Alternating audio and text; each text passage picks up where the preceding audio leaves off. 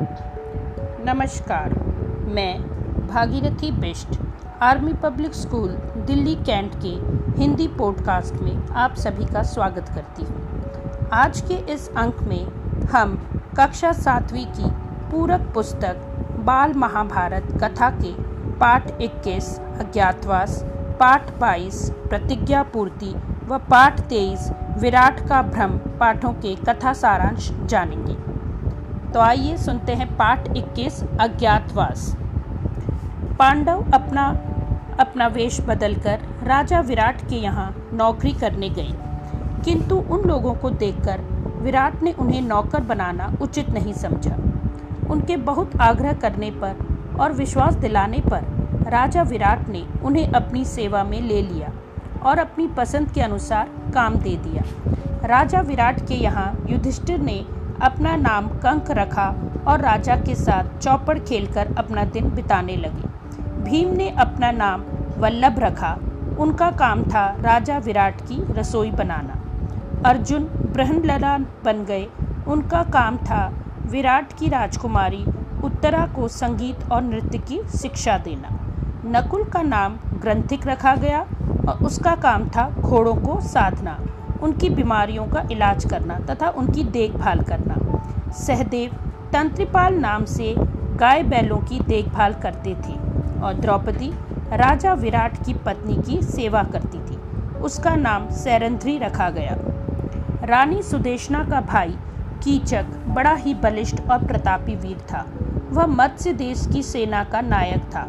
उसकी शक्ति के स्वयं विराट भी डरा करते थे और उसका कहा मानते थे।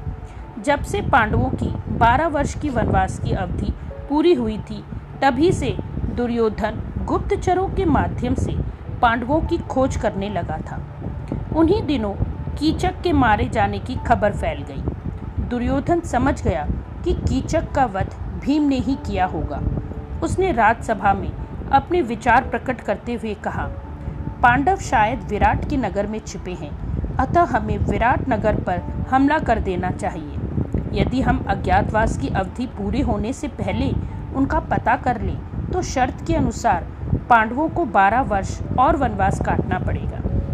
अपनी पुरानी शत्रुता का बदला लेने के लिए त्रिगत देश के राजा सुशर्मा ने विराट के नगर पर हमला करने की ज़िम्मेदारी ले ली। सबकी राय से यह निर्णय किया गया कि विराट के राज्य पर राजा सुशर्मा दक्षिण की ओर से हमला करें और उसी मौके पर उत्तर की ओर से दुर्योधन विराट नगर पर हमला कर दे।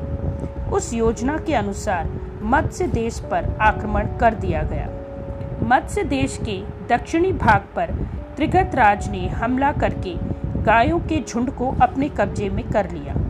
युधिष्ठिर ने राजा विराट को सांत्वना दी। युधिष्ठिर के प्रस्ताव के अनुसार अर्जुन को छोड़कर चारों पांडव विराट के साथ युद्ध करने चले गए। विराट को सुशर्मा ने बंदी बना लिया और उनकी सारी सेना तितर बितर हो गई। यह देखकर युधिष्ठिर ने भीम से कहा, भीम, विराट को अभी छुड़ाकर लाना होगा और सुशर्मा के घमंड को तोड़ना होगा। युधिष्ठिर को डर डर था कि अगर हमेशा की तरह भीम सिंह की भांति गर्जना करेंगे तो लोग उन्हें पहचान जाएँगे।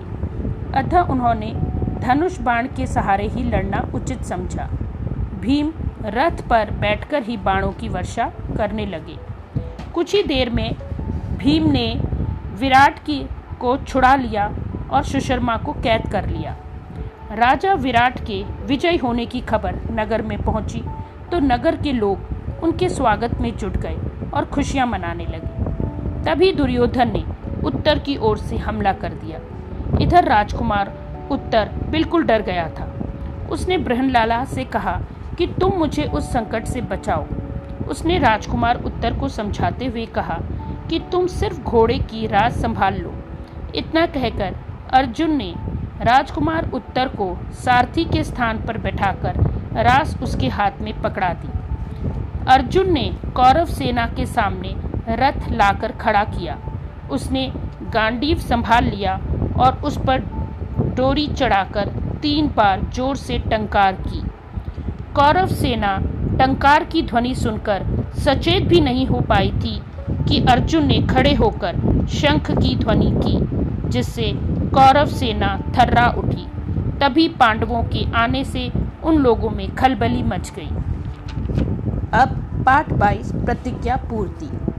आचार्य द्रोण द्वारा कही गई यह बात कि रथ पर अर्जुन है। कर्ण और दुर्योधन को अच्छी नहीं लगी। कर्ण ने कहा, अज्ञातवास की अवधि अभी पूरी नहीं हुई है। पांडवों को पुनः बारह वर्ष का वनवास और एक वर्ष का अज्ञातवास करना होगा। आश्चर्य है कि सेना भय से काँप रही है। मैं अकेला ही युद्ध करूँगा और दुर्योधन को दिए वचन को पूरा करूँगा। कर्ण की मूर्खतापूर्ण बातों पर कृपाचार्य झल्ला उठे और बोले कि हम सबको आपस में मिलकर अर्जुन का मुकाबला करना होगा। कृपाचार्य की बातों को सुनकर कर्ण को गुस्सा आ गया। वह बोला, आचार्य तो सिर्फ़ अर्जुन की प्रशंसा करते हैं। उसकी बातों को बड़ा चढ़ाकर बोलने की उनकी आदत हो गई। पता नहीं यह भय के कारण है या अर्जुन के प्रति प्रेम के कारण। जो भी हो, मैं पीछे नहीं हटूँगा। कर्ण ने जब आचार्य द्रोण का मज़ाक उड़ाया तो अश्वत्थामा ने कहा, कर्ण, किया तुमने कुछ नहीं, बेकार की बातों में समय गवा रहे हो। इस प्रकार आपस में वाद विवाद करते हुए कौरवों की सेना को देखकर भीष्म खिन्न हो उठे। वे बोले, यह समय आपस में झगड़ने का नहीं, मिलकर शत्रु का मुकाबला करने का है भीष्म के समझाने पर सभी शांत हो गए। भीष्म ने बताया कि प्रतिज्ञा का समय पूरा हो चुका है। हर वर्ष में एक जैसे महीने नहीं होते। तुम लोगों की गणना में भूल हुई है। अतः अभी भी समय है, पांडवों के साथ संधि कर लो। दुर्योधन बोला, मैं संधि नहीं, युद्ध चाहता हूँ। राज्य तो दूर, मैं एक गाँव तक देने को तैयार नहीं हूँ। यह सुनकर द्रोणाचार्य की आज्ञानुसार कौरव सेना व्यूह रचना करने लगी। अर्जुन ने दो दो बाण द्रोण और पितामह के चरणों के पास चलाकर उनकी वंदना की। फिर उन्होंने दुर्योधन का पीछा किया और उसे मैदान से बाहर निकाल दिया। कर्ण को घायल कर दिया, अश्वत्थामा को हरा दिया और आचार्य द्रोण को निकल जाने का मौका दे दिया। अंत में कौरव पक्ष के लोग हार मानकर हस्तिनापुर लौट गए। इधर युद्ध से लौटते हुए अर्जुन ने कहा, उत्तर अपना रथ नगर की ओर ले चलो। तुम्हारी गायें छुड़ा ली गई हैं। शत्रु भी भाग गए हैं। इस युद्ध में विजय तुम्हारी हुई है। अतः चंदन लगाकर और फूलों का हार पहनकर नगर में प्रवेश करना। अर्जुन बृहनलला के रूप में फिर से सारथी बन गए। दूतों के माध्यम से नगर में खबर भेज दी गई कि राजकुमार उत्तर की विजय हुई है। अब आगे पार्ट तेईस, विराट का भ्रम।